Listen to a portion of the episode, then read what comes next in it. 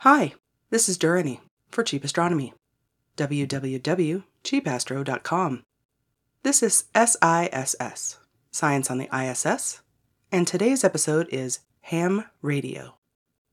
This episode of Science on the ISS isn't exactly about scientific research, but it is about science education.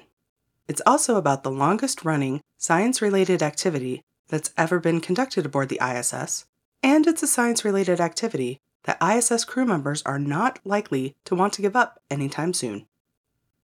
The word ham implies being clumsily amateurish, like a ham actor, and was initially attributed to 19th century telegraph operators who had not yet fully mastered the skill of delivering Morse code messages quickly and efficiently.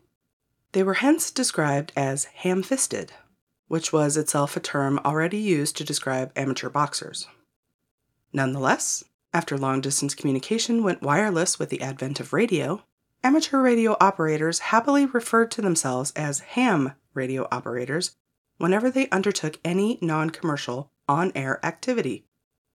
An installation simply called the International Space Station Ham Radio was the first ever payload to be brought aboard the ISS, where payload means anything that isn't directly involved in keeping the station operational or in orbit.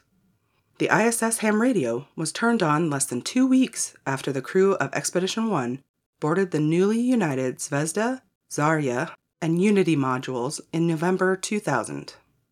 Since then, various other ham radio setups have been used aboard the ISS, allowing the astronauts to make contact with over a thousand schools and with backyard radio ham enthusiasts all around the world. The rules are that any space to ground ham radio contact must be managed by licensed ham radio operators at both ends. So, any astronauts who want to get involved have to become licensed first. From a recent account of both active personnel and retirees, over 200 astronauts are licensed radio hams. The very first ham radio communication from space was made by astronaut Owen Garriott aboard Spacelab, which was a reusable module built by the European Space Agency. Space Lab was intended to demonstrate what could and would later be achieved aboard the ISS. It was an astronaut crewed module that orbited the Earth, even though it never left the cargo bay of a space shuttle, and everyone aboard it just did science experiments, and lots of them. And within the very first space lab, aboard shuttle mission STS 9 in November 1983, Owen Garriott contacted ground based ham radio operators via a handheld VHF UHF transmitter. This began SAREX, the Space Amateur Radio Experiment, which continued to operate over multiple shuttle missions up until mission STS 93 in 1999. After that, ARISS, the Amateur Radio on the International Space Station program, took over and is still running today. But sticking with the space shuttle era just a bit longer, mission STS 37, which launched in 1991, was the first mission in which every member of the crew was a licensed ham radio operator and the mission flew with an upgrade to previous shuttle ham radio installations, which was called SAREX 2. STS 37 was a notable space shuttle mission in other ways too. It included the first U.S. spacewalks undertaken in six years following the Challenger disaster in January 1986. One of those STS 37 spacewalks tested procedures that were expected to be used aboard Space Station Freedom once it became operational.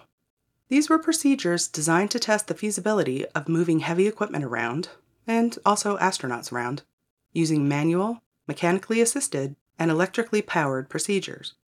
And many of these procedures are now in routine use on the ISS. But you may be wondering what the heck was Space Station Freedom? Plans to build Space Station Freedom were first announced by US President Reagan in 1984. It was planned to be a solely US initiative, perhaps as a response to Russia's success with the Salyut space station program, a success that was soon to be upstaged by the space station Mir in 1986. The US continued talking about space station freedom for many years, as it went through several design changes and a lot of downscaling, both in ambition and in cost, until, in 1993, US President Clinton finally announced that what might have been Space Station Freedom would be merged with what might have been Mir 2, along with a European and a Japanese space module, and with a helping hand or two from Canada. And so the ISS was born. One of the many good things about this decision is that the ISS now maintains a precessing orbit, inclined 52 degrees to the equator, much like Mir's orbit was. Such an orbit is necessary to enable fuel efficient docking with space vehicles that are launched from the Baikonur Cosmodrome in southern Kazakhstan. Space Station Freedom had been planned to orbit at 29 degrees inclination to the equator since it only needed to line up with launches from Cape Canaveral. The 52 degree orbit adopted by the ISS means that it flies over most of the populated regions of Earth, only missing the northern and southern polar regions. The 29 degree inclination orbit of Space Station Freedom would have put it out of both visual and ham radio range to much of northern Europe, North America, as well as southern parts of Australia, South America, South Africa, and all of New Zealand.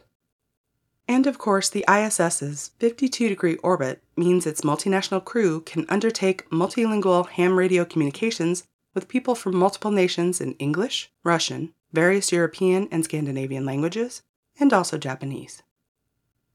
Ham radios aboard the ISS can be found in the European Columbus module, along with some handheld units in the Russian Zvezda module. Operations related radio contact with the ISS's multinational mission controls is managed with other hardware, but the ham radio installations are still considered to be useful emergency backups should something go wrong with the main radios. The work schedules of the ISS astronauts dictate how much time they can spend being radio hams. The crew's usual working day is 12 hours long from 0730 to 1930 UTC, while their scheduled sleep period is from 2130 to 0600. So the crew's personal time on work days is between 0600 to 0730 in the mornings and between 1930 to 2130 in the evenings. Although with eating, chatting, emailing friends and family, sightseeing, and teeth cleaning, there's not that much time left for ham radio. ISS astronauts generally get the weekends off as well, although it's understandable if the astronauts decide to devote their weekends to some genuine downtime, which means there's not much time for ham radio on weekends either. So, if you are a ground based ham wanting to speak to an astronaut ham in orbit, luck is definitely a factor. Since the ISS is whizzing overhead at 7.7 kilometers a second, even in the narrow time windows when an astronaut might be on the air, you only have 5 to 8 minutes while the ISS is in range. The exact time you have depends on where the ISS is in the sky. If it orbits straight overhead, it should be in radio range for a whole 8 minutes. But if it's down towards the horizon, you'll only get 5 minutes or less. Beyond that, what time you get to chat might also depend on how interesting your conversation is. Because there may be other radio hams downrange who are just as keen as you are to get their full 5 to 8 minutes of chat. So, here's a quick SISS tip.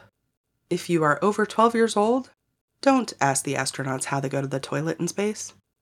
It's not every day you get to talk to an astronaut in orbit, and at such moments, it's important to remember that you are over 12 years old.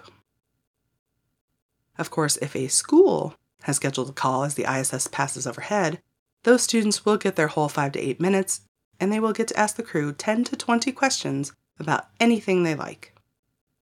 Most of the time, though, the students have rehearsed their questions beforehand, and during those rehearsals, most students come to realize that when you have a once in a lifetime opportunity to speak to an astronaut, it's probably best to skip past all the toilet stuff.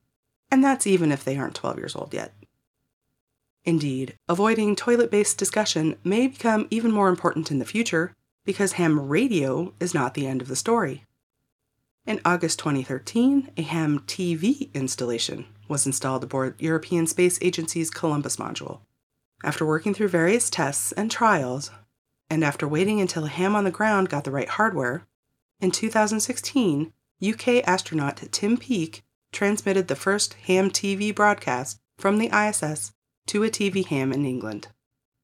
For now, ham TV is unidirectional, so you can see the astronauts, but they can't see you even though there is two way sound. But in the future, it could be two way. And maybe you don't want to be that first person recorded on YouTube who asked the dumb toilet questions in the one time they got to speak to an astronaut in orbit. Thanks for listening. This is Dureni for Cheap Astronomy. www.cheapastro.com. Cheap Astronomy offers an educational website where we try not to ham it up too much. No ads, no profit, just good science. Bye.